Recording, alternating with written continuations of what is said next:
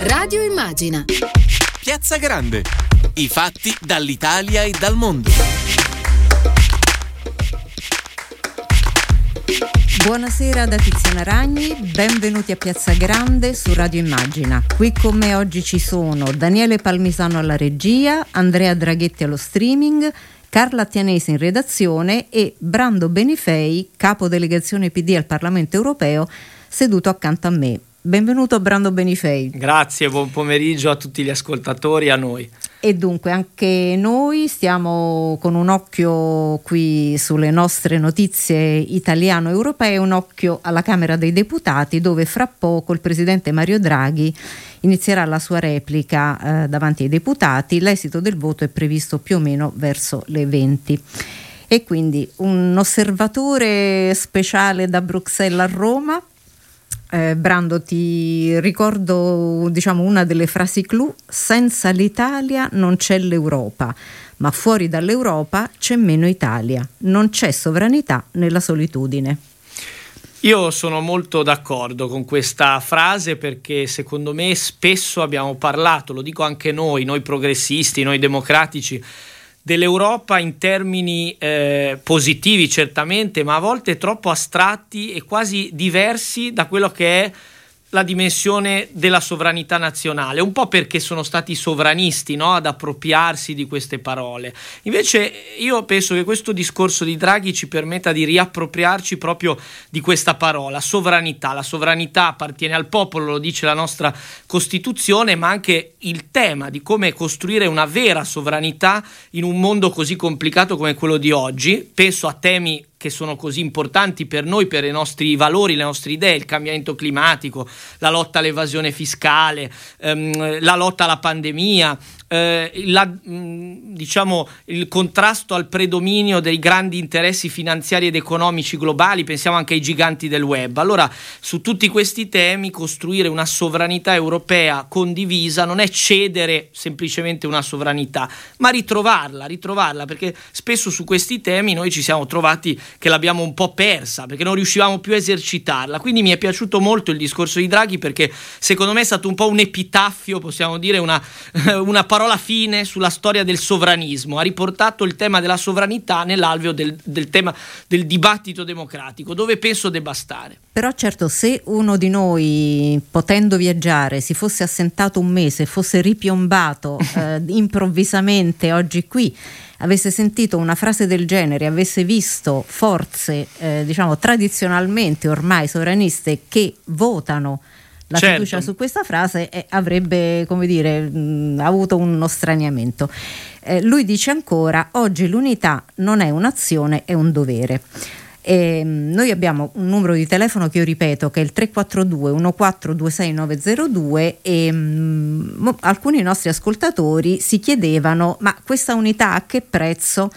Eh, in più ci sono state anche, giusto ieri, parole della Lega sull'euro di nuovo, eccetera. Quindi eh, il problema non è tanto credere e approvare le frasi quanto poi essere conseguenti. Credo sia un rischio del quale il primo a essere eh, consapevole è Mario Draghi.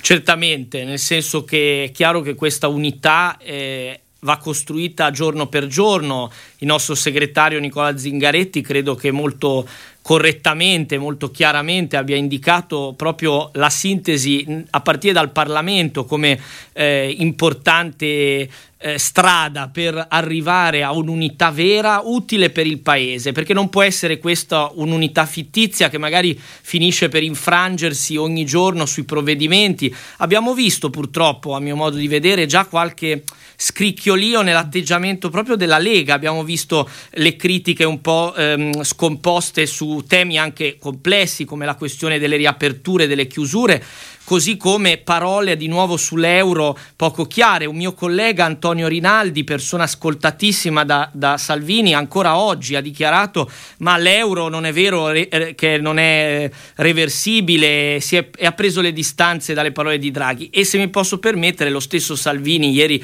in Senato ha fatto praticamente un controprogramma nel suo intervento, è stato abbastanza sgradevole e quindi noi certamente siamo allineati, io direi in maniera chiara su questo intervento l'intento giusto del Presidente Draghi di costruire un'unità di intenti che oggi è necessaria. Pensiamo solo al piano vaccini, quanto richiede una grande unità di intenti istituzionale e politica. Speriamo che tutte le forze seguano questa indicazione. Ecco. Ecco, allora mh, mm, c'è Mario Draghi in Parlamento, ascoltiamo qualche minuto. Grazie a Daniele Palmisano. Si deve difendersi dai fenomeni corruttivi comunque, anche per questo.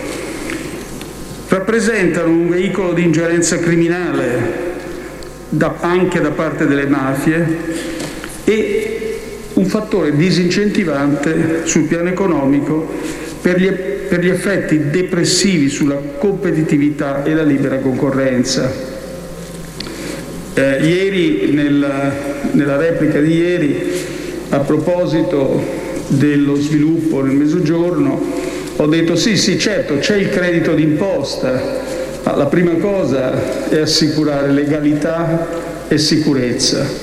Gli altri strumenti si possono usare, si devono usare, ma se manca quella base... No.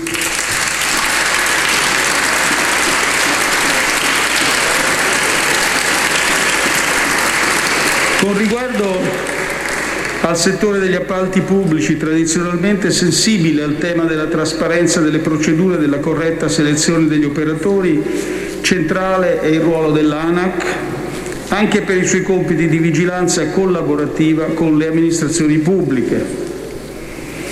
Una delle chiavi per combattere la diffusione della corruzione è rappresentata dai presidi di prevenzione, ovvero da quegli strumenti anche di natura pattizia con cui si fa schermo ai tentativi di interferenza illecita esercitata a fini corruttivi. Tuttavia molto resta da fare in vista della prevenzione, oggi perseguita attraverso strumenti e meccanismi di carattere ancora troppo formali. Questi meccanismi impegnano pubblici funzionari, cittadini ed imprese in numerosi adempimenti che sottraggono tempo e rendono meno efficace l'azione amministrativa, finendo così per alimentare più che prevenire fenomeni di illegalità. Qui la semplificazione avrebbe una funzione anticorruttiva.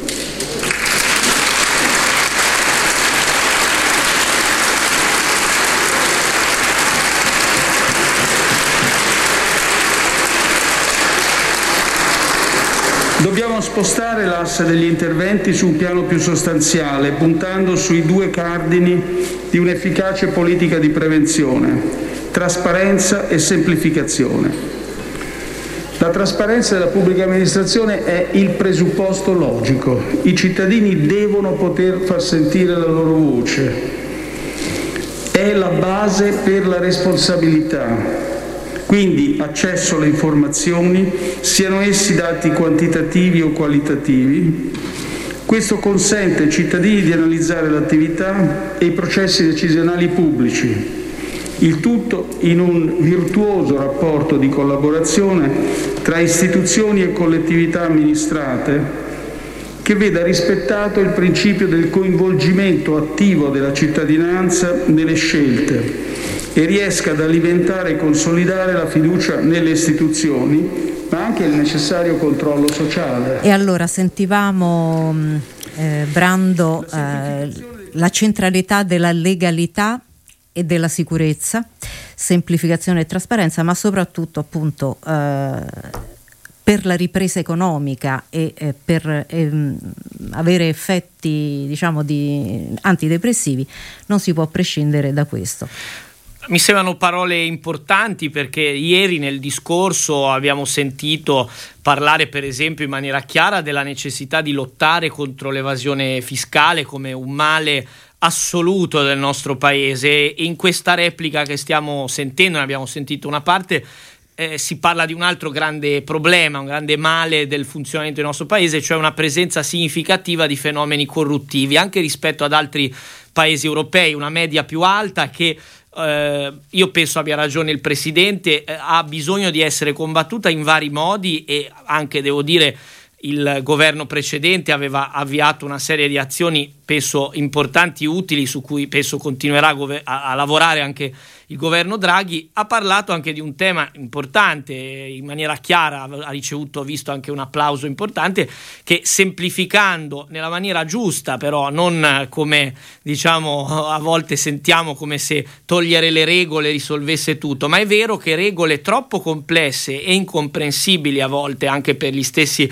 operatori permettono di occultare dietro la confusione regolamentare fenomeni corruttivi. Quindi mi sembra importante questa sottolineatura di cui mh, non sempre si parla e che io devo dire mh, lo vedo anche dal lato europeo, europeo. tema di semplificare nel modo giusto per rendere tutto più trasparente, più comprensibile anche per il cittadino di fronte allo Stato, per esempio, eh, è uno strumento per evitare appunto fenomeni come questi. Torniamo invece al Draghi ehm, europeo, o meglio, la sua figura non c'è dubbio che a livello internazionale, quindi anche europeo, sia una garanzia, eh, è, è, proprio diciamo, la nostra lettera di presentazione.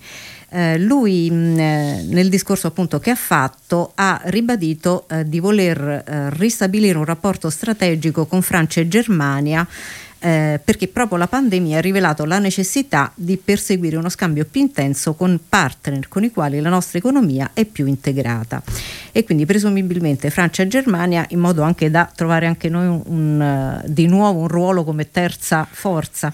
Ma eh, credo che eh, vada anche sottolineato eh, un punto che è stato indicato da, da Draghi proprio in quella, anche in quella parte del discorso, cioè una certa continuità che a qualcuno evidentemente non è piaciuta rispetto all'azione del governo precedente. Anche nei rapporti internazionali Draghi ha riconosciuto l'enorme lavoro fatto dal governo Conte 2 per collocare l'Italia proprio in questa dinamica europea nei rapporti con eh, gli altri paesi europei in partite fondamentali per il nostro paese come quella vinta dopo molti mesi di, di, di lavoro anche seguito dal lato del Parlamento europeo da noi per il cosiddetto recovery plan.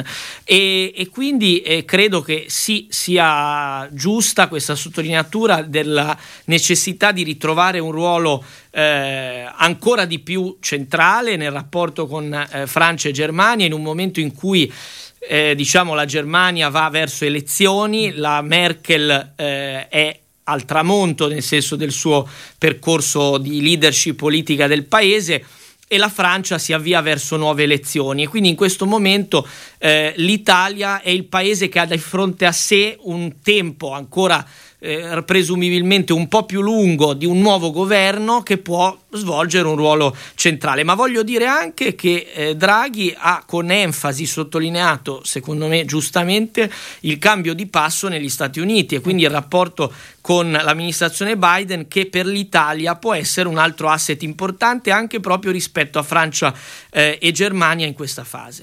Invece volevo sottoporti una profezia che ha un anno eh, ed era questa. Eh, le idee euroscettiche hanno bisogno di due vettorie per affermarsi, la rielezione di Donald Trump e un successo di Matteo Salvini in Italia.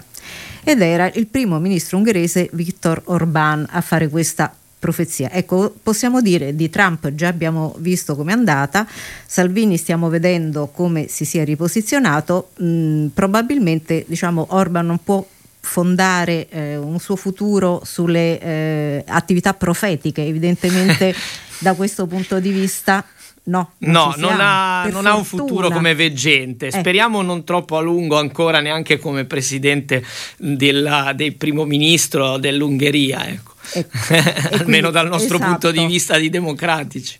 Ecco, invece un'altra mh, osservazione che mh, volevo fare con te è che ehm, Mm, diciamo sul, sulla rivista internazionale Pieraschi di France Inter dice l'Italia spesso funge da laboratorio politico dell'Europa e sottolineava come c'era stata una prima coalizione inedita cioè, nel primo Conte, poi c'è stata eh, il Conte 2 e adesso lui dice la magia Draghi ha permesso la nascita di un'unione nazionale per gestire l'emergenza Covid e la ricostruzione economica. Eh, questa diciamo, è chiaramente un governo di, eh, di scopo, cioè ha davanti un, una ricostruzione difficilissima, però lui dice chissà eh, anche da questo punto di vista ehm, comunque l'Italia potrebbe essere un motore di eh, un paese che davvero riesce a fare il miracolo di unire forze eh, eh molto molto distanti in vista di un obiettivo così alto.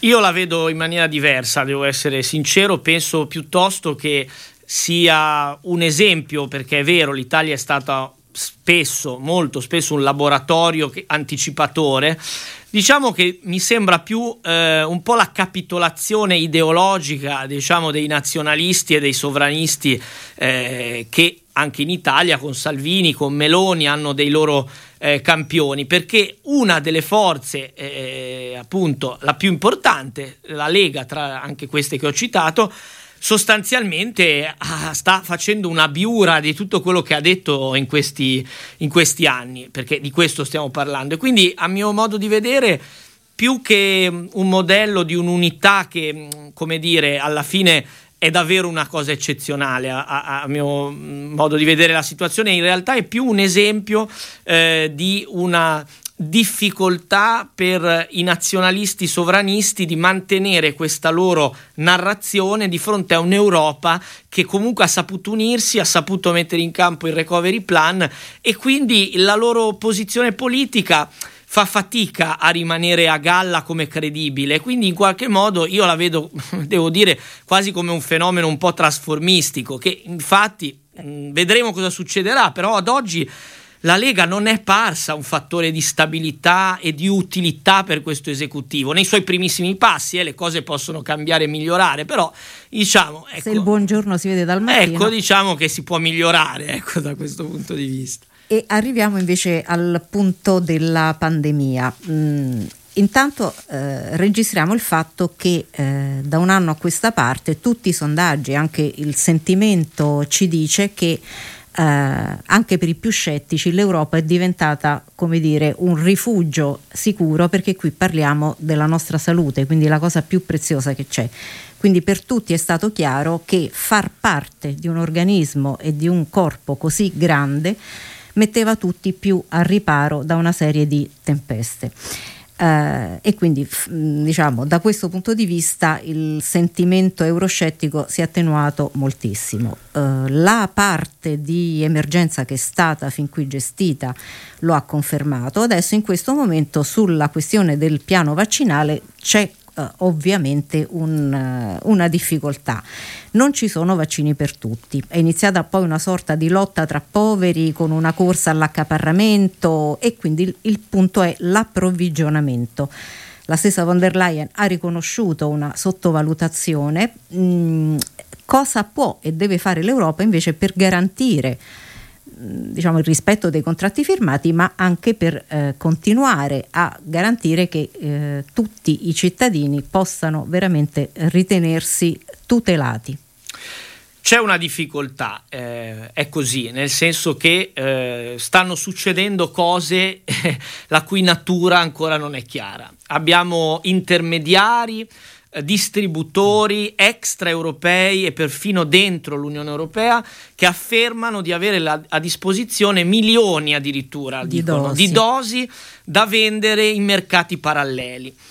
La cosa non torna, non torna perché eh, al di là di tutti i tecnicismi c'è una esclusiva nei confronti dell'Unione Europea per la fornitura di una cifra molto significativa di dosi che ancora non è stata raggiunta prima di poter vendere da parte di queste case farmaceutiche altro, eh, altro eh, ad altri. Quindi vuol dire che qualcuno non la racconta giusta oggi. O non la raccontano giusta le case farmaceutiche che oggi hanno detto in questi giorni cose chiare, hanno detto che non è possibile, quindi si sono difese dicendo che non è che non, è, che non è colpa loro, anzi hanno minacciato denunce nei confronti di questi, abbiamo visto anche in molti nostri programmi televisivi per esempio tante inchieste su questo, ma eh, diciamo la loro posizione è questa e questi intermediari eh, dovranno spiegare perché eh, la Presidente della Commissione europea ha parlato chiaramente di mercato nero e di vaccini contraffatti. Dove stia la verità non lo sappiamo ancora, però la certezza che abbiamo è che con tutti i mezzi eh, di azione giudiziaria, di mh, pressione economica, tutto quello che oggi si può mettere in campo, la Commissione, i governi devono metterlo in campo per essere certi che le dosi di vaccini di cui abbiamo bisogno arrivino il prima possibile. Il caos attraverso appunto intermediazioni, canali, me, canali che oscuri. potrebbero essere anche a rischio di vaccini contraffatti, pericolosi per la salute, e sono strade che sono molto pericolose, quindi serve in questo massimo rigore, devo dire che la, il Parlamento europeo su questo si sta ponendo in maniera molto dura e rigida con la Commissione europea che però si sta rendendo conto che su questo noi ci giochiamo la faccia perché rischiamo altrimenti di non saper spiegare che cosa sta succedendo e non dare poi invece le soluzioni necessarie. Quindi riguardo diciamo, a queste tentazioni di qualche, anche qualche regione italiana di fare un po' da sé, sono, sono, rischiosi eh. perché come strade perché rischiano di eh, andare a prendere mh, vaccini Prodotti. la cui sicurezza sono le stesse case farmaceutiche a dire che non sono buoni Garantiti. vaccini, lo stanno dicendo, quindi serve molta molta attenzione, capire da dove vengono e ovviamente a livello dello Stato il mio auspicio è che se poi si scoprirà che alla fine c'è stata una vendita illegale a questo punto di vaccini che però possono essere utilizzati, accapariamoceli, però bisogna approfondire, lo può solo fare lo Stato no, centrale, certo. le singole regioni possono magari raccogliere informazioni, possono facilitare un processo che però deve necessariamente stare nelle mani del Ministero della Salute. Diciamo il ricorso al mercato nero a questo punto è da, davvero eh, da, evitare. Da evitare. La stessa von der Leyen però ha sottolineato che eh, se non fosse stata l'Unione Europea a ordinare per conto dei 27 Stati membri, probabilmente molti di noi non avrebbero avuto neanche quello è che è così, è assolutamente così e lo dicono gli osservatori semplicemente perché noi siamo un blocco di paesi mediamente ricchi rispetto al resto del mondo che se si fossero mossi ognuno per sé avremmo avuto uno scontro fra i paesi europei per l'accaparramento delle dosi che non avrebbe aiutato nessuno, avrebbe solo creato un conflitto che non ha, non ha senso da parte nostra. Certo, e, um, un'altra questione, ecco, giusto oggi l'UE invece ha dato l'ok ai test rapidi comuni, perché qui l'altro problema certo. è eh, nel momento in cui si riapriranno le frontiere, anche a parte per eh, fare uno screening di massa, ma anche per poter poi mh, viaggiare e, eh, e, muoversi, avere garanzie, eh, è arrivato appunto l'ok a test rapidi comuni e certificati riconosciuti in tutti i paesi anche per i viaggi. Cioè è chiaro che dobbiamo essere sicuri che eh, la libera circolazione è a pari condizioni.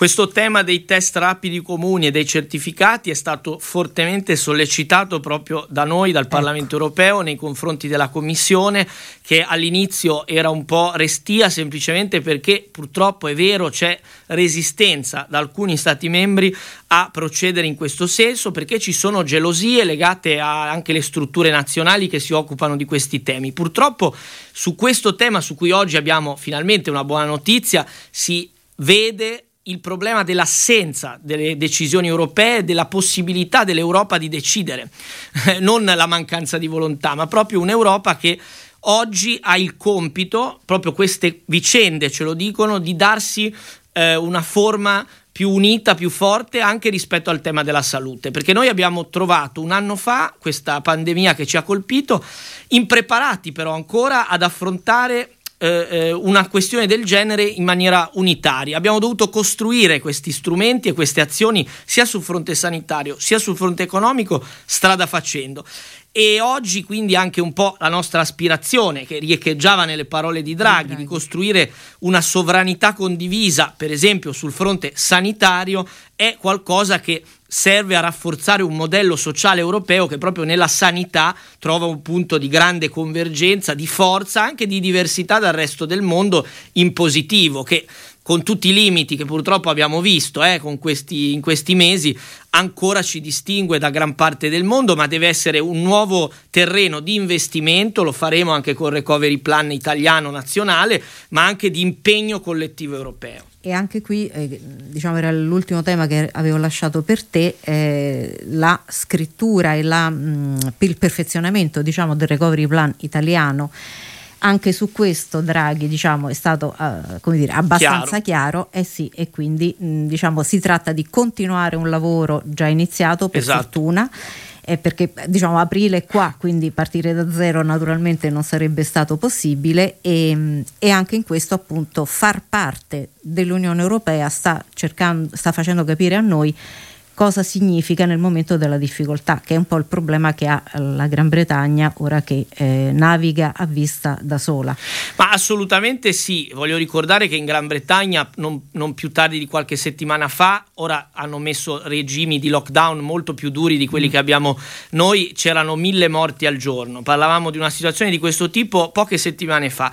Eh, in, noi oggi eh, in un contesto comunitario abbiamo un vantaggio quantificabile, nel senso che l'Italia per un recovery plan nazionale che Draghi ha spiegato si baserà su gran parte del lavoro già fatto, quindi non era tutto da buttare, ecco, il lavoro del vecchio governo come da qualcuno abbiamo erroneamente sentito dire perché è stato smentito da Draghi chi ha detto questo, um, l'Italia avrà a disposizione 200 e, e passa un po' più di 200 miliardi di euro di cui circa la metà addirittura a fondo perduto, che non dovranno essere più restituiti e un'altra parte con lungo tempo dovranno essere restituiti molto meglio diciamo che il debito nazionale a cui siamo abituati. E questa cifra così consistente che è quasi il 30% del totale del, ehm, del recovery plan eh, è una cifra che eh, diciamo mh, l'Italia ottiene perché ne ha bisogno e questa è la valutazione che si è fatta a livello europeo perché un'Italia, ma cito anche Francia, Spagna, due paesi che avranno molte risorse anche se meno dell'Italia, che hanno bisogno di ripartire perché sono state più colpite, sono anche paesi senza, le, le quali, senza i quali, senza le loro economie per il resto d'Europa, beh, non c'è ripresa per tutti. Alla fine si è detto noi dobbiamo investire tutti insieme di più su alcuni paesi rispetto ad altri che hanno più bisogno, perché senza la ripartenza dell'Italia, e ho citato Francia e Spagna, che sono altri due paesi molto sostenuti dal recovery plan, non riparte l'Europa e quindi si è fatto un ragionamento di prospettiva comune. Ecco, la Gran Bretagna è fuori da questo, vive una situazione oggi di solitudine difficoltosa. E lasciamo andare Brando Benifei con una ultima parola che è futuro e ti cito un, un altro pezzetto della replica di, mm, eh, di, Mario Draghi mentre noi parlavamo eh, lui chiudeva il suo discorso e diceva Spero condividiate questo sguardo costantemente rivolto al futuro che confido ispiri lo sforzo comune verso il superamento di questa crisi sanitaria e della crisi economica e che certamente caratterizzerà nelle mie ambizioni l'azione di questo governo. Mi sembra un ottimo auspicio. Diciamo che il futuro è già oggi e lo costruiamo insieme giorno dopo giorno. Speriamo davvero di costruire insieme con la forza delle nostre idee una pagina positiva di ripartenza per il nostro paese. L'Europa c'è, adesso arriverà pure l'Italia. Assolutamente. Grazie ancora allora a Brando Benifei, capo delegazione PD al Parlamento europeo e noi adesso andiamo avanti con la seconda parte. Eh, oggi sarebbe stato il compleanno di Fabrizio De André e quindi mh, mm, Brando sicuramente ha fatto parte anche del tuo... Assolutamente eh? sì, da Ligure poi. Ecco appunto. E, mm, e, quindi noi vogliamo rendergli omaggio, eh, un brano che non poteva mancare e nella seconda parte noi parleremo tra l'altro di ecomafie, eccetera. Ieri invece è venuto a mancare il sanguinario boss che gli aveva ispirato questo brano. Ecco, ascoltiamo questo brano.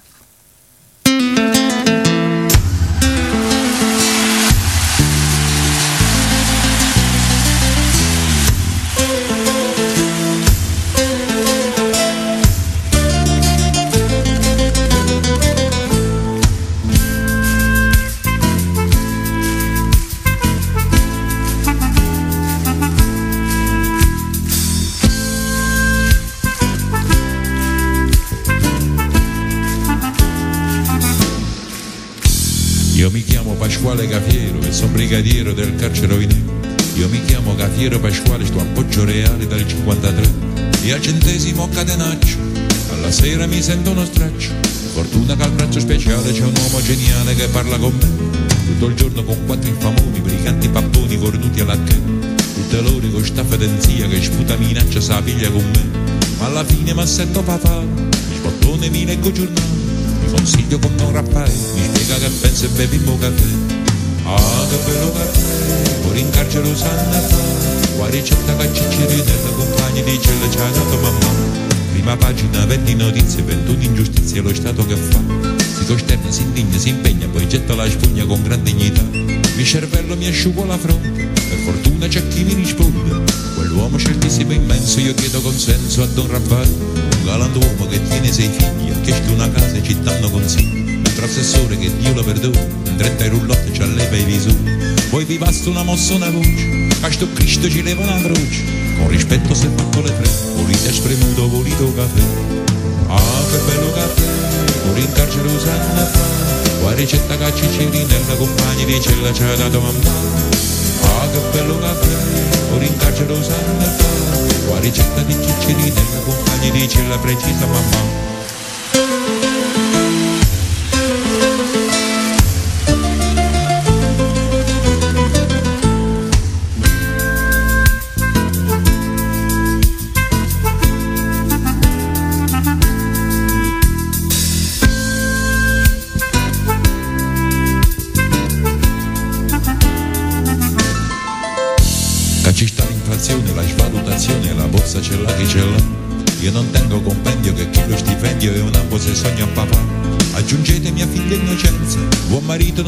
Pazienza. Non vi chiedo la grazia per me, vi faccio la barba o la fate da sé. Poi tenete un cappotto cammello che al maxi processo era vado più bello. Un vestito cessato marrone, così ci è sembrato alla televisione. Queste nozze vi prego eccellenza, mi prestasse per fare presenza. Io ci attengo le scarpe uccellenti, granito campario, volito caffè. Ah, che bello caffè! pure in carcere lo sanno fare la ricetta che ciccirinella compagni di cella ci ha dato mamma ah che bello caffè sanno fare la ricetta di ciccirinella compagni di cella precisa mamma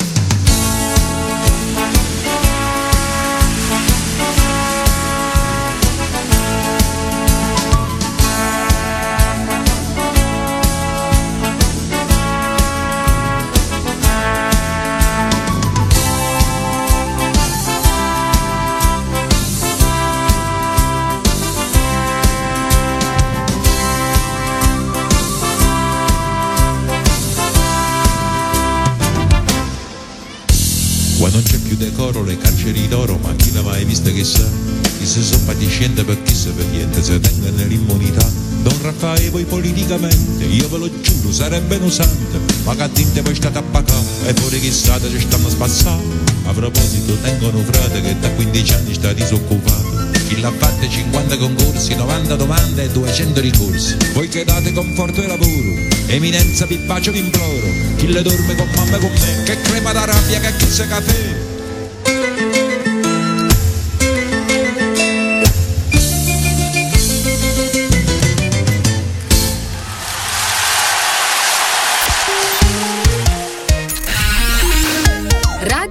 Pagina. E allora bentornati in studio alle 18.34, Piazza Grande, Radio Immagina. Abbiamo ascoltato nelle parole, alcune parole del Presidente Draghi prima, legalità e sicurezza. Lo ha ribadito più volte perché gli effetti depressivi sulla ripresa e sulla concorrenza della criminalità sono quelli a volte che ci frenano più di ogni altra cosa. Io saluto intanto Maria Teresa Imparato, Presidente Lega Ambiente Campania. Benvenuta Maria Teresa Imparato. Grazie, buonasera a tutte e a tutti. Ecco, e cominciamo a introdurre quali sono le parole chiave di questa seconda parte di ehm, Piazza Grande. Mm, sono tre parole, tre parole che eh, diciamo ci fanno davvero, davvero paura. Terra dei fuochi. Si scrive Terra dei fuochi, ma si legge ecomafie e anche morte.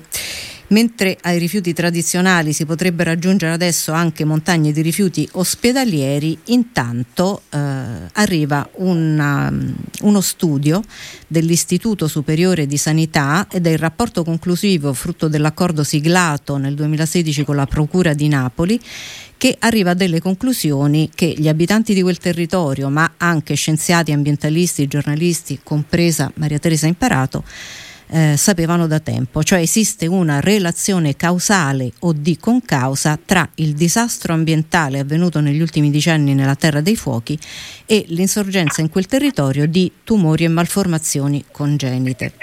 È così Maria Teresa Imparato, purtroppo, no? È proprio così, eh, lo raccontiamo da, dal 2003, 18 anni fa, da quando per la prima volta nel rapporto Ecomafia di Lega Ambiente è apparso il termine Terra dei Fuochi, c'era un intero capitolo uh, dedicato alla Terra dei Fuochi per la prima volta, perché poi sono appunto certo. sono 18 anni che continua ad esserci quel capitolo purtroppo.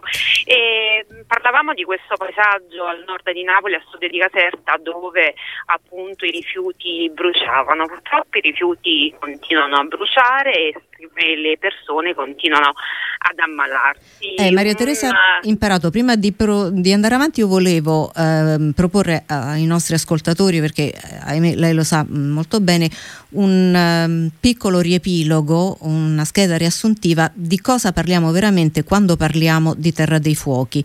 Ascoltiamo, mh, mm, ce l'ha fatto Carla Attianese in questo contributo e poi ci ritroviamo qui mh, mm, fra pochissimo.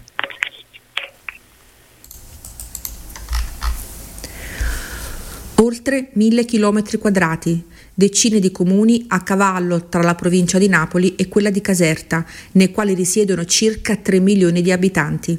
È la cosiddetta Terra dei Fuochi, la vasta area a nord della Campania diventata nota per la presenza di discariche abusive, sversamento di rifiuti tossici e roghi di rifiuti riversati illegalmente nelle campagne e ai margini delle strade.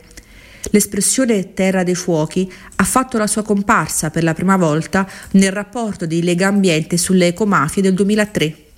Ma già a metà degli anni 90 a rompere il silenzio sul sistema delle ecomafie era stato il boss dei casalesi Carmine Schiavone.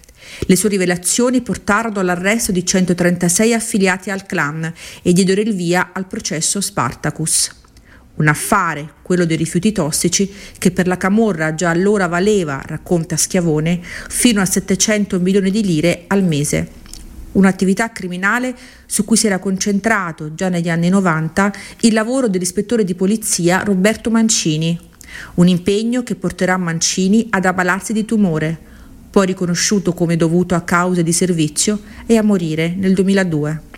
Stessa sorte di Michele Liguori, il vigile urbano eroe di Acerra, deceduto nel 2014 per un tumore riconosciuto come malattia professionale. Eppure la correlazione certa tra la presenza di rifiuti e l'insorgenza di alcune malattie era, fino a qualche giorno fa, solo un'ipotesi degli scienziati, fino alla diffusione il 10 febbraio scorso del rapporto conclusivo frutto di un accordo del 2016 tra la Procura di Napoli Nord e l'Istituto Superiore di Sanità. Secondo il rapporto esiste una relazione causale o di concausa tra la presenza di siti di rifiuti incontrollati e l'insorgenza di gravi malattie come il tumore al seno, l'asma e alcune malformazioni congenite. Carla Attianese, Radio Immagina.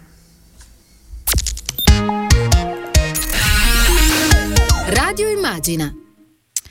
E dunque siamo di nuovo in studio ed è ai nostri microfoni Maria Teresa Imparato, presidente di Lecambiente Campania e appunto ricordava che ormai sono 18 anni dalla prima volta in cui proprio Lecambiente trovò eh, diciamo, questo fenomeno, lo denunciò e ci stava appunto dicendo che oggi arriva questa conferma eh, ma era ben presente mh, diciamo non so se proprio già da allora ma certamente dopo poco Esattamente, diciamo, un, focolaio, un focolaio che è ancora in corso per chi i rifiuti continuano a bruciare, nel 2019, mi riferisco ai dati del 2019 perché chiaramente sono gli ultimi che abbiamo elaborato nel nostro ultimo dossier ecomafia, conti- c'è un più 30% di roghi, quindi di, di, di rifiuti speciali abbandonati illegalmente che continuano a bruciare. Ci sono inchieste aperte a settembre su traffici di rifiuti eh, che continuano ad essere abbandonati non solo per strada ma in capannoni, eh, abbandonati all'interno del territorio appunto cosiddetto della terra dei fuochi.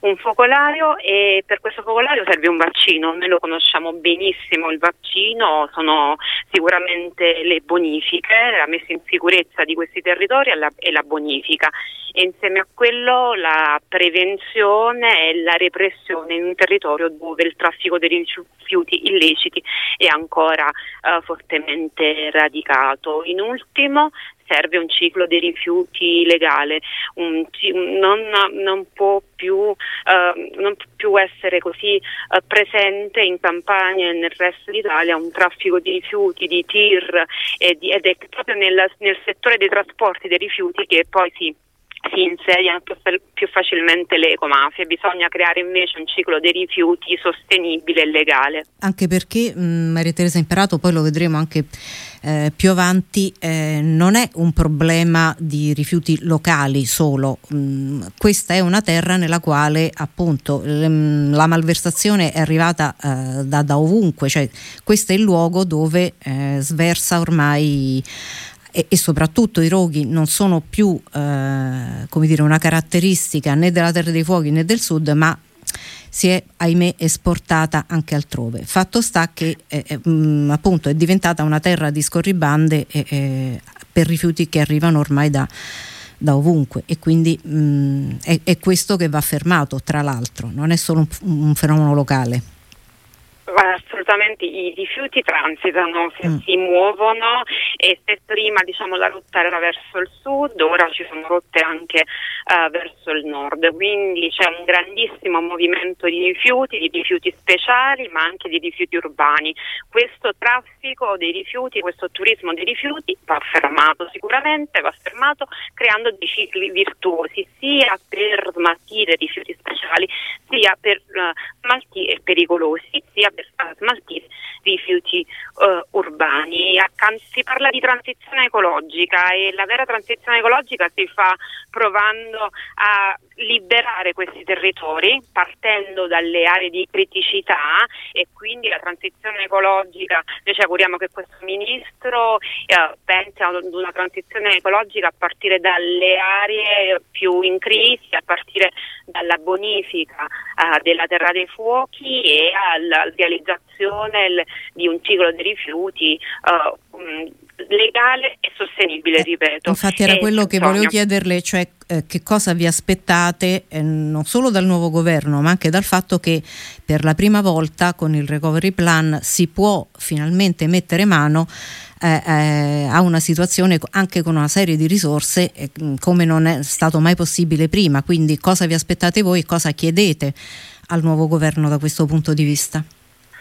Concretezza e basta con le promesse. Ci ricordiamo benissimo la sfilata di ministri del Conte 1 quando si parlò di, della uh, transizione anche quella dalla terra dei fuochi alla terra dei cuori, doveva essere la terra dei cuori. Uh, noi non vogliamo nessuna terra dei cuori, ma vogliamo davvero la, vogliamo il vaccino. Il vaccino per questi territori è il, eh, sono le bonifiche, la messa in sicurezza e le bonifiche e chiaramente prevenzione e repressione della criminalità.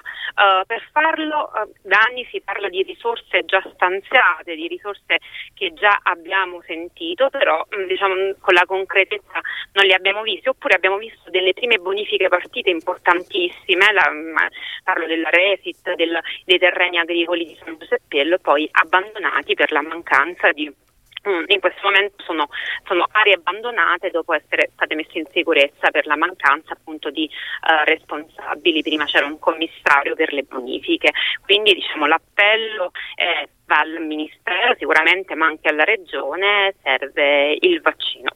E a proposito di regione, mh, hai evocato una parola e abbiamo in linea con noi Fulvio Bonavitacola che è vicepresidente della regione Campania e assessore all'ambiente. Benvenuto a Radio Immagina Fulvio Bonavitacola.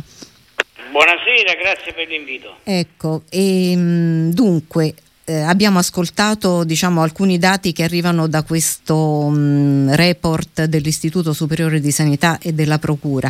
Anche la Regione aveva eh, tra l'altro fatto uno studio, lo SPES, studio di esposizione nella popolazione suscettibile, questo dal 2016, giusto?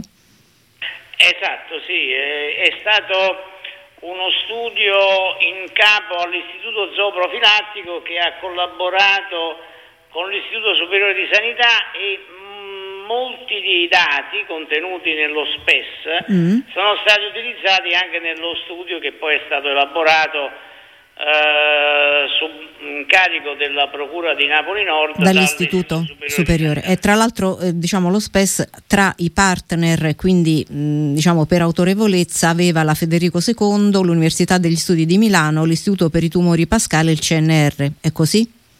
Decisamente sì, eh, questo studio era in una fase molto avanzata di definizione, poi ha coinciso eh, la fase di presentazione con la fase più critica dell'epidemia Covid nella primavera scorsa e quindi è stato ritardato eh, la ultimazione e ovviamente anche la presentazione.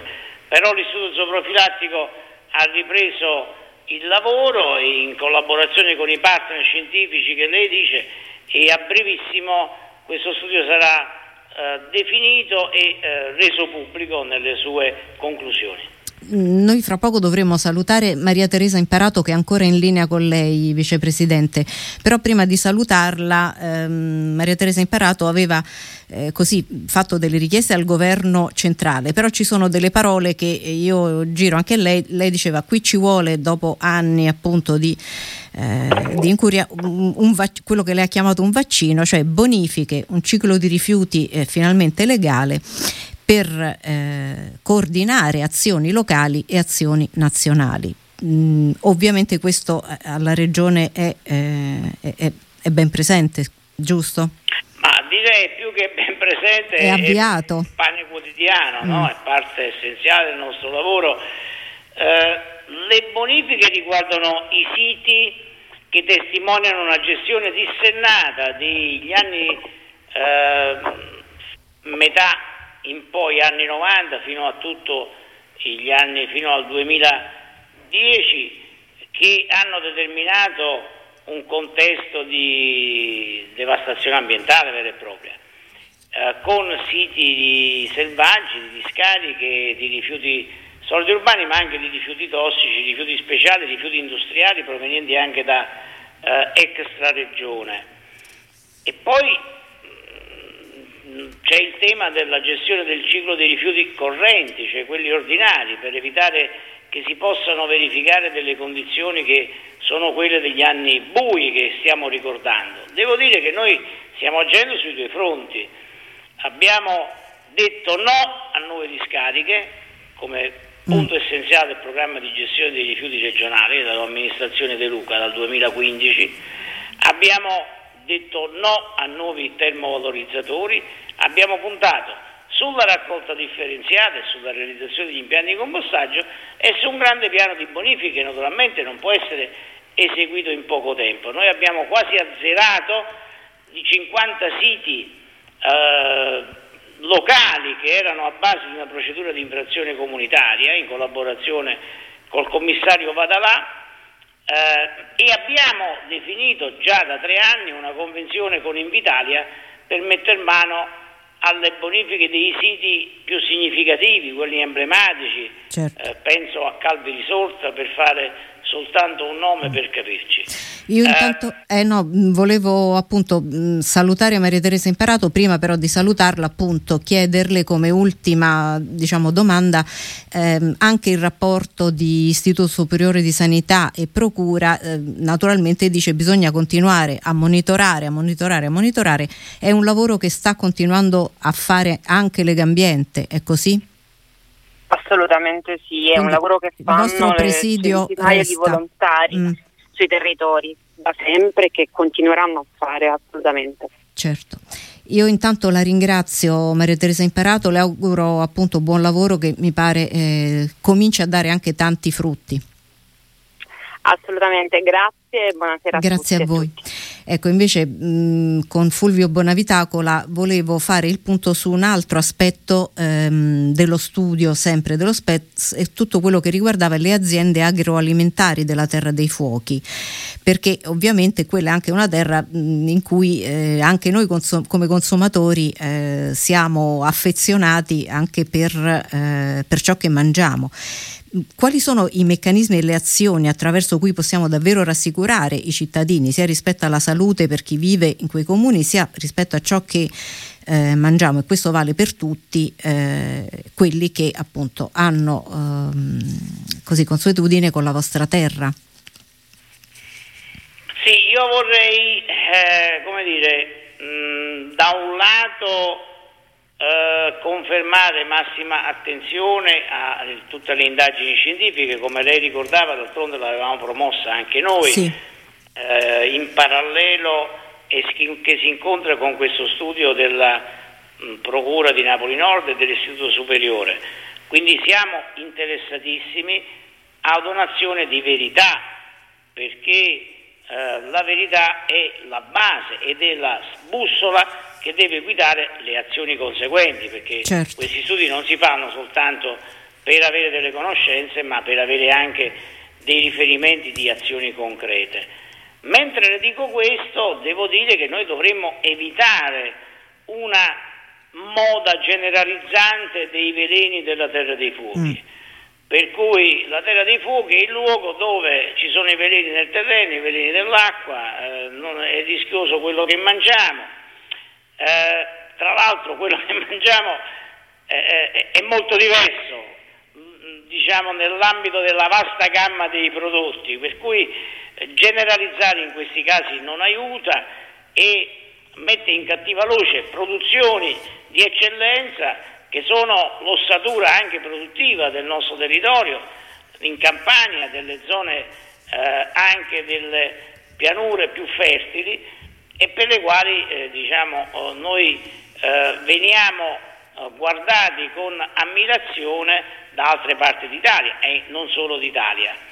Ora eh, è evidente che la bonifica dei terreni, eh, il risanamento delle falde, il controllo delle acque di irrigazione, la tutela dell'ambiente anche per quello che riguarda le emissioni in atmosfera il contrasto agli sversamenti illeciti che non sono soltanto i rifiuti, ma sono anche sversamenti di eh, effluenti liquidi provenienti da aziende industriali che poi vanno in maniera incontrollata nei canali e a volte vanno a finire nelle falde, è chiaro che tutta questa azione è un'azione convergente e necessaria sulla quale siamo impegnati. Eh, guardi... Devo anche dire eh che molti interventi, dal controllo dei roghi tossici al controllo delle emissioni di effluenti inquinanti da industrie eh, de, di vari settori ovviamente, no? non parlo soltanto del settore agroalimentare, eh, sono attività di ordine pubblico, certo, io, sono attività tra di controllo del territorio, ehm, a, alle cose che lei... che coinvolgono le forze dell'ordine, non è che la regione può svolgere compiti che, che non, non, le sono competi. propri, certo. In più, oltre quello che lei sta dicendo, e qui introduco un tema che voglio trattare anche col nostro prossimo ospite che è già in linea con noi, eh, Roberto Pennisi, magistrato della Direzione Nazionale Antimafia ed esperto di crimini ambientali, metteva tutti in allerta dicendo guardate che oltre quello a cui dobbiamo già far fronte eh, si stanno aggiungendo ora i rifiuti ospedalieri, cioè tutto quello che da un anno a questa parte la pandemia, eh, ahimè, sta producendo anche da questo punto di vista. Quindi attenzione perché a quello a cui già bisogna eh, porre rimedio mh, mm, c'è un, una nuova emissione. Intanto io vorrei salutare Sandro Ruotolo, senatore. Buonasera. Ma, eh, buonasera, benvenuto a Sandro Ruotolo, che è senatore, però per noi resta Sandro Ruotolo, giornalista d'inchiesta eh, e immagino che non ci si dimetta mai no, dal giornalismo d'inchiesta, neanche da senatori. Assolutamente, nel senso che quello che facevo prima sui territori raccontando gli ultimi e quello che accadeva, beh, questa mia storia la porto dentro il Parlamento, cioè dobbiamo sempre pensare che stiamo lì per risolvere, per affrontare i problemi delle nostre genti, diciamo, dei nostri esatto. elettori, ma non solo elettori, anche degli altri. È in linea con noi anche appunto Fulvio Bonavitacola, che è il vicepresidente della regione, assessore all'ambiente. E... Buonasera Fulvio. Ecco. Ciao Sandro, buonasera. Io devo dire, ho Ciao. visto su YouTube un documento, eh, prego anche i nostri ascoltatori di, ehm, se possono, di andarlo a vedere, è il viaggio di Ruotolo con Carmine Schiavone, il boss dei Casalesi, il cugino di Sandokan eh, eh, che appunto in questa passeggiata in macchina, in questa davvero attraversamento di questa area, gli spiega eh, eh, dal suo punto di vista naturalmente il business dei rifiuti. E Sandro Ruotolo subito dopo la diffusione del rapporto della Procura di Napoli ehm, ha, ha fatto un post su Facebook col quale diceva eh, finalmente perché per, ci hanno definito allarmisti, ci hanno definito no? Mm, sì. eh, esagerati. Eh, sì, eh, ci hanno definito in tanti modi, soprattutto, ma guarda, io su questa storia eh, sono colpito ma umanamente, ma non solo umanamente, dalla, dalle figure di queste mamme straordinarie mm. che hanno perso questi bambini. Se andiamo a ricostruire un attimo il famoso ragionamento discorso sulla terra dei fuochi, che poi è il tema che riguarda tutto, tutta l'Italia, non riguarda soltanto quella fetta di territorio tra le province di Caserta e Napoli ma è quello appunto dell'interramento e dello smaltimento illecito dei rifiuti. Noi abbiamo due tipologie diverse, quelle diciamo del rifiuto solido urbano, eh, che sono una cosa, e poi abbiamo tutto lo scarto diciamo, della, delle nostre industrie e delle nostre imprese. E questi due fenomeni convivono in alcune aree come appunto la Terra dei Fuochi, se pensiamo soltanto a Giuliano, dove abbiamo i roghi tossici che quindi è l'elemento di superficie, dove c'è probabilmente tutto il sommerso napoletano, la piccola azienda a nero, il lavoro nero e quindi scarto di piccola edilizia, di quella industria casalinga, familiare delle calzature, dell'abbigliamento e quindi che non possono, come dire, i loro scarti portarli negli impianti autorizzati perché non hanno partita IVA, eccetera, eccetera. E poi c'è accanto a questo il fenomeno dei rifiuti solidi urbani perché il ciclo dei rifiuti non si è completato e quindi abbiamo per esempio 120 mila euro al giorno che dobbiamo pagare di multa all'Unione Europea dal 2015 eh, perché appunto eh, per il mancato eh, come dire, ciclo dei rifiuti, dell'impiantistica. Ma quello che mi colpisce di più, io, quando io dico terra dei fuochi, per me è un, è un punto positivo perché è emerso, si è presa coscienza mm. non solo per i pentiti che già dagli anni 80, dagli inizi degli anni 90 avevano raccontato alla magistratura, ma perché c'è stato, come dire, la società civile che ha preso coscienza.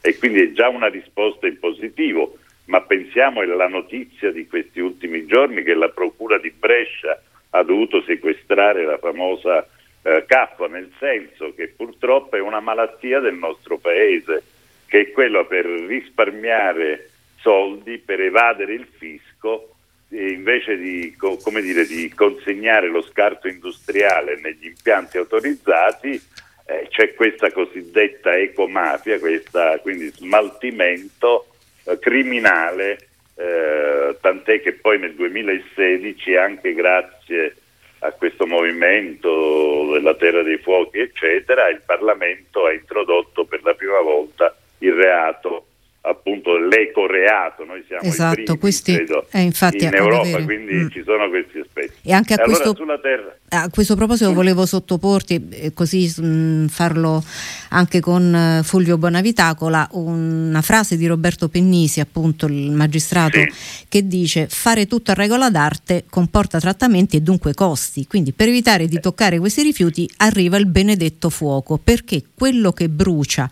va in fumo e il fumo non si tocca più, che è un meccanismo perfetto no? dal punto di vista mh, appunto della criminalità poi di eh, disfarsi. Sì, no, io quando mi, mi, mi, sono collegato ho ascoltato la parte finale dell'intervento del vicepresidente. Sì. Eh, il tema è chiaro che è estremamente complesso, però già il fatto che ne parliamo è un passo in avanti. Ma in più Bonavitacola accennava, io... eh, tu dicevi Sandro che già dagli anni Ottanta, mm, Bonavitacola diceva, no, io... eh, consideriamo sì. che diciamo, è stato lasciato nella trascuratezza ancora altri anni, quindi eh, eh diciamo, no, qui si quello. paga il allora conto. C'è eh. stata, diciamo, una sottovalutazione, mm. se vogliamo essere buonisti.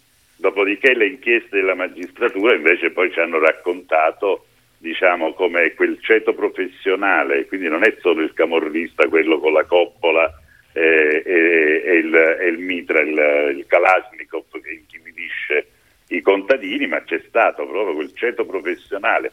In galera c'è un signore, un avvocato, condannato a 26 anni di reclusione per disastro ambientale, che era questo avvocato cipriano pianese che insieme ai, ai, camorristi del clan dei Casalesi ha messo in piedi la cosiddetta appunto il, il, lo smaltimento dei rifiuti. Il corpo forestale ne ha quantificato in 30 milioni di tonnellate sottoterra. Mm. Noi, per non confondere gli ascoltatori, parliamo di un duplice fenomeno. L'interramento nelle vecchie cave, poi mettono la terra in superficie, per cui sopra la terra puoi anche coltivare i pomodori che hanno una radice piccola, quindi non è che il pomodoro è sporco e avvelenato. Quando si interra il pericolo non è quello che, che, che nasce sopra. È quello che succede sotto. Sotto è l'inquinamento delle falde acquifere, per cui c'è il famoso geologo Balestri che, eh, che, che lancia l'allarme sulla, sulla, sulla Resit, che questa discarica credo di 900.000 tonnellate di rifiuti, eh, attenzione che nel 2064 rischiamo l'inquinamento della falda acquifera se non si interviene. Qui c'è la politica, perché è chiaro che c'è il tema delle bonifiche, non solo della messa in sicurezza dei, delle discariche, c'è la, il tema delle bonifiche, c'è il tema, e ha ragione il vicepresidente quando pone la questione dell'ordine pubblico, cioè non è che la regione può fare la lo guerra sceriffo. e può andare lo sceriffo, non, certamente non lo può fare la regione, ma in questo i comuni, però qui allora c'è il ragionamento sui vigili urbani che sono pochi eh, e quindi tutto, voglio dire, è una sequenza enorme. Io quello che so è che si continua a, a morire. Io prego, invito i politici, io mi considero ah, vabbè, ancora giornalista, ma tutti ad andare nei cimiteri di questi paesi, di questi comuni, perché se andate nei cimiteri e vedete quelle lapide, quelle lapidi, poi non, come dire, vi sale come dire, un'emozione tale, una, uno sconcerto, una rabbia, come dire, una, una, rabbia in positivo, cioè bisogna fare qualcosa. Da questo il punto... Covid purtroppo ecco, ha peggiorato. Il Covid ci ha peggiorato perché comunque lo screening, la prevenzione, la medicina territoriale, questi sono temi della regione, cioè della politica che deve intervenire su questo.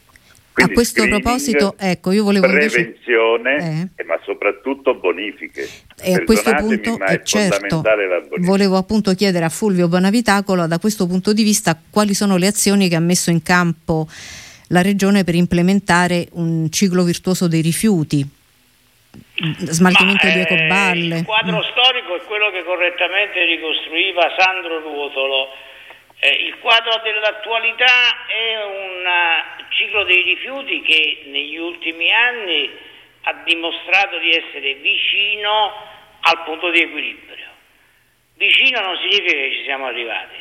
Il punto di equilibrio che cos'è? Il punto di equilibrio è il momento nel quale i rifiuti generati in un determinato territorio sono trattati dagli impianti che esistono in quel territorio. Mm. E quindi il punto di equilibrio in una regione è la capacità di questa regione di avere una dotazione impiantistica che tratta i rifiuti prodotti in ambito regionale. Noi abbiamo dato un impulso notevolissimo agli investimenti. Tenete conto che eh, io sono l'assessore all'ambiente dal 2015, mi sono trovato sul conto corrente diciamo, sia 2 milioni e 700 mila eh, tonnellate di rifiuti correnti, cioè quelle che produciamo, sia 5 milioni di tonnellate di rifiuti stoccati in balle, le mitiche e famose ecoballe. ecoballe. Quindi abbiamo dovuto lavorare sui due fronti, la gestione del corrente e eh, la rimozione delle ecoballe. Non parlo di questo, magari ne parleremo in altra occasione, questo sì. delle ecoballe, ma abbiamo ormai avviato anche la parte impiantistica che ci consentirà di rimuovere questa vergogna dal territorio della regione e di rimaginare questa ferita così profonda che ha creato tanto discredito nel nostro territorio. Per quanto riguarda la gestione del ciclo siamo vicini perché abbiamo avviato un programma per 250 milioni di euro per 15 impianti di compostaggio che devono trattare la frazione eh, organica da raccolta differenziata.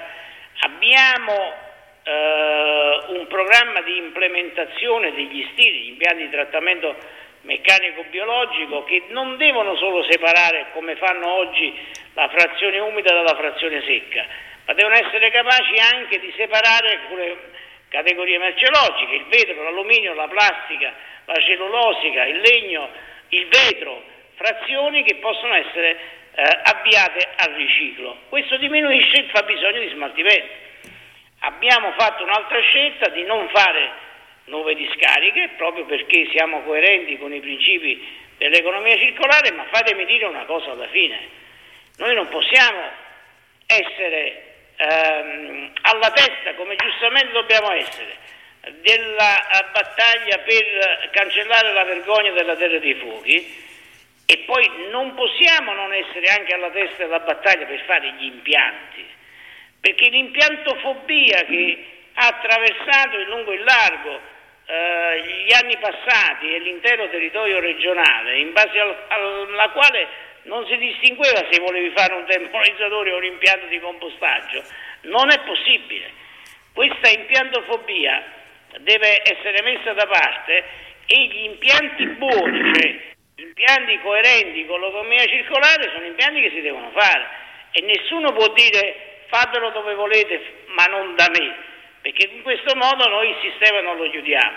Mi pare che per fortuna si stia affermando una maggiore consapevolezza, una cultura della responsabilità e noi stiamo lavorando molto in questo senso perché eh, è il modo per arrivare al famoso punto di equilibrio. Ecco, io spero di riavervi da qui a breve tutti e due perché ora dobbiamo chiudere, ma eh, anche per monitorare questa situazione e poi Ruotolo adesso arriva pure il Ministero della Transizione Ecologica, magari è il momento sì, buono. No, io vorrei chiudere, eh. Eh, se mi consenti, sì. rapidamente. Eh, è tutto vero, ma il problema principale certamente è anche il ciclo dei rifiuti dei solidi urbani, perché poi nei roghi dove c'è la piccola impresa a nero, il sommerso napoletana, ci sono anche i rifiuti solidi urbani, perché siccome non funziona il ciclo dei rifiuti, allora c'è lo scarico in modo illecito. Selvaggio. Il problema fondamentale, secondo me, invece è il tema dei roghi tossici, perché è vero che si sono dimezzati rispetto al 2012 quando se ne contavano 4.000 di roghi tossici, ma sono sempre 2.000 che vuol dire diossina da una parte e dall'altro le bonifiche. La Resit, e chiudo, è stata messa in sicurezza, ma non è stata ancora bonificata. Allora queste sono le questioni accanto ovviamente all'investimento sulla medicina territoriale per gli screening, per il registro dei tumori che è fondamentale. Noi oggi partiamo da un dato epidemiologico, dove si trovano questi comuni, c'è un aumento tumorale dei tumori, del tumore alla mammella, ci sono malattie respiratorie, ci sono uh, leucemie, eccetera. Avremo bisogno un, degli esami anche clinici, ma non c'è bisogno tanto per capire un, un dato semplice. Ci si ammala dove il territorio, dove dire, la terra è malata, l'uomo si ammala. Questo è il concetto di base. Quindi dobbiamo bonificare, pulire e vivere sul pianeta come ci impone come diceva, eh, sì. adesso la transizione ecologica, questo sviluppo, dobbiamo ridurre, se no i cambiamenti climatici ed emergenza ambientale sono le questioni del terzo millennio, chiamiamolo così. Grazie davvero a Sandro Ruotolo, grazie a Fulvio Bonavitaco, la vicepresidente della Regione Campania, assessore all'ambiente e davvero speriamo che sia una ripartenza anche da questo punto di vista. Grazie ancora a voi per il vostro lavoro. Grazie a voi. Grazie, buonasera. Buonasera. Noi adesso ascoltiamo un brano e poi ci ritroviamo qui per l'ultima parte.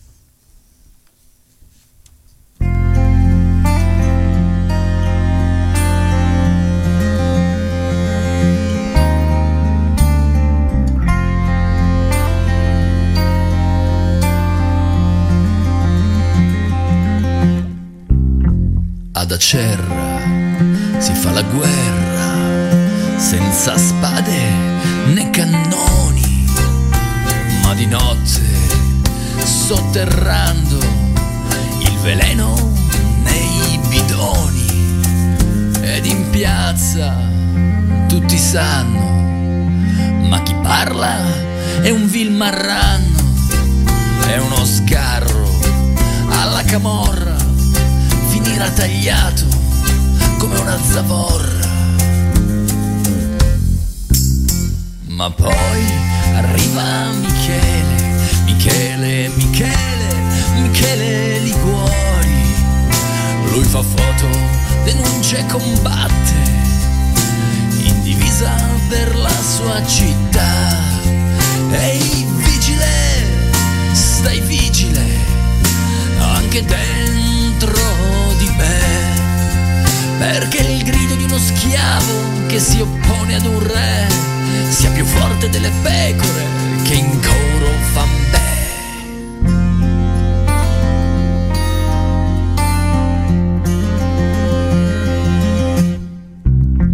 E la terra già stuprata di immondizia e di liquame, già segnato chi vive in sto reame e non pensare che sia l'orto del vicino e non il tuo. Tutti quanti siamo coinvolti e l'esempio è solo il suo. Di lui che si chiama Michele, Michele, Michele, Michele di cuori. Lui fa foto, denuncia e combatte, in divisa per la sua città. Ehi vigile, stai vigile, anche dentro di me. Perché il grido di uno schiavo che si oppone ad un re sia più forte delle pecore che in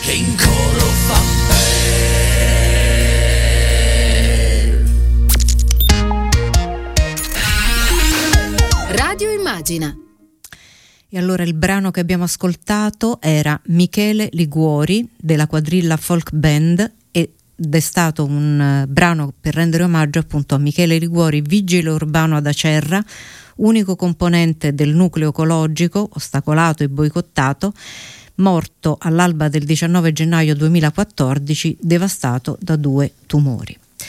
E allora noi invece ci avviamo all'ultima parte della nostra serata ha appena compiuto mezzo secolo uno dei dischi più importanti della storia del rock, Tapestry di Carol King, uscito nel 71.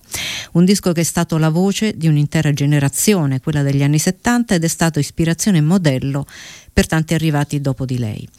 A Good Night, Good Luck, Carol e le altre, i 50 anni di Tapestry di Sara Guabello e Roberto Soriani. Noi invece ci ritroviamo in diretta domani mattina alle 8 con Cristiano Bucchi e i suoi ospiti di Ora di Punta. Ringraziamo per essere stati oggi con noi Maria Teresa Imparato, presidente di Lega Ambiente Campania, Fulvio Bonavitacola, vicepresidente della Regione Campania, assessore all'ambiente, Sandro Ruotolo, eh, senatore e giornalista e Brando Benifei che nella prima parte ci ha accompagnato in questa analisi del nuovo governo visto dall'Europa. Brando Benifei, capodelegazione PD del Parlamento europeo. Con noi oggi c'erano Daniele Palmisano in regia, Andrea Draghetti allo streaming e Carla Attianese in redazione. A voi tutte e tutti buonanotte e buona fortuna da Tiziana Ragni. Good night and good luck. L'universo delle radiovisioni. Buonanotte e buona fortuna. Buonasera e benvenuti a Good Night and Good Luck. Racconta Natalie Merchant, cantante americana già nei 10,000 Maniacs, di sua madre, giovane donna appena divorziata, negli anni 70.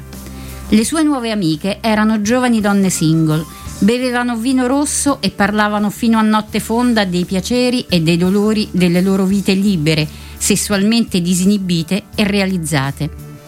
Idolatravano Gloria Steinem, leggevano Susan Sontag e si vestivano come Jane Fonda. E tutte, senza eccezioni, ascoltavano la trinità delle cantautrici, le signore del Canyon, Johnny Mitchell, Carly Simon e Carol King.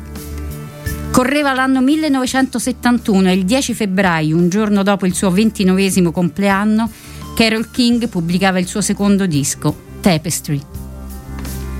Talento puro fin da bambina, a 4 anni inizia a suonare il piano e al liceo forma il suo primo gruppo, a 15 anni, con la determinazione incosciente dell'età, si presenta nell'ufficio di Manhattan di una casa discografica per chiedere un'audizione.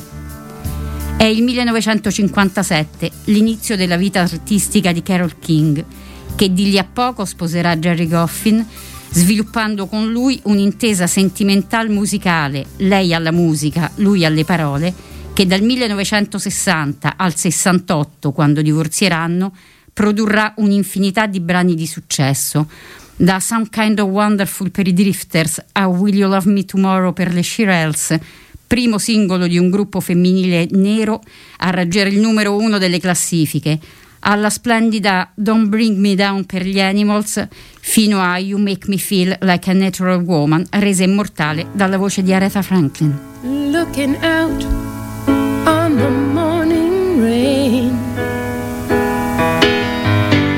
used to feel uninspired.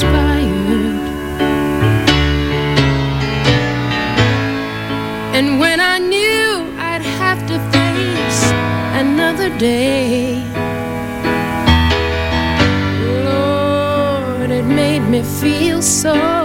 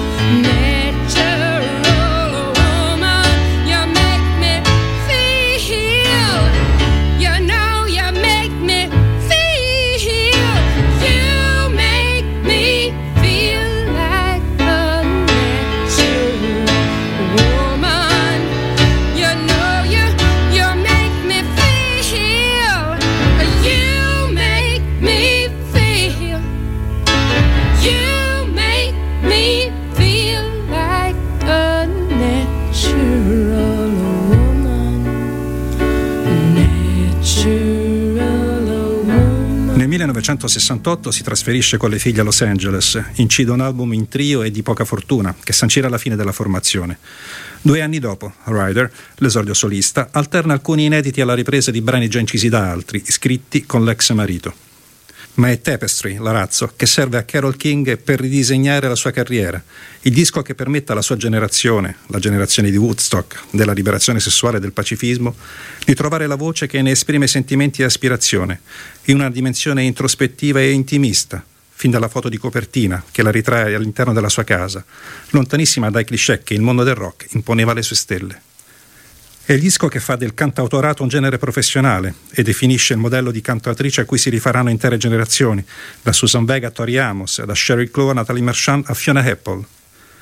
Una raccolta di canzoni strepitose, a partire da You Got a Friend, che incisa anche da James Stern nello stesso anno, in Modestly Slim and Blue Horizon, scalerà le classifiche dei singoli. Carol King e Johnny Mitchell questa volta sono ai cori. Con Tapestry, Carol King si riprende Will You Love Me Tomorrow e You Make Me Feel Like a Natural Woman e con It's Too Late anche il primo posto in classifica. Stayed in bed all morning just to pass the time.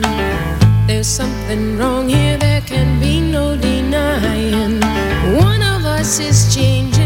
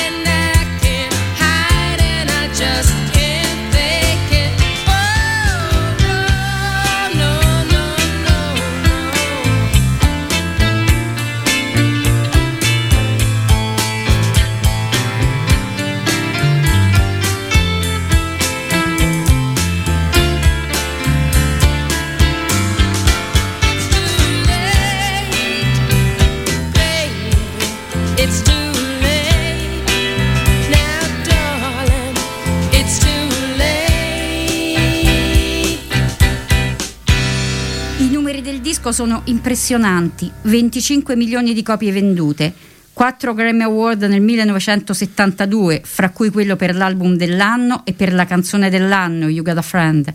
5 settimane in testa alle classifiche USA per i due singoli It's Too Late e I Feel the Earth Move.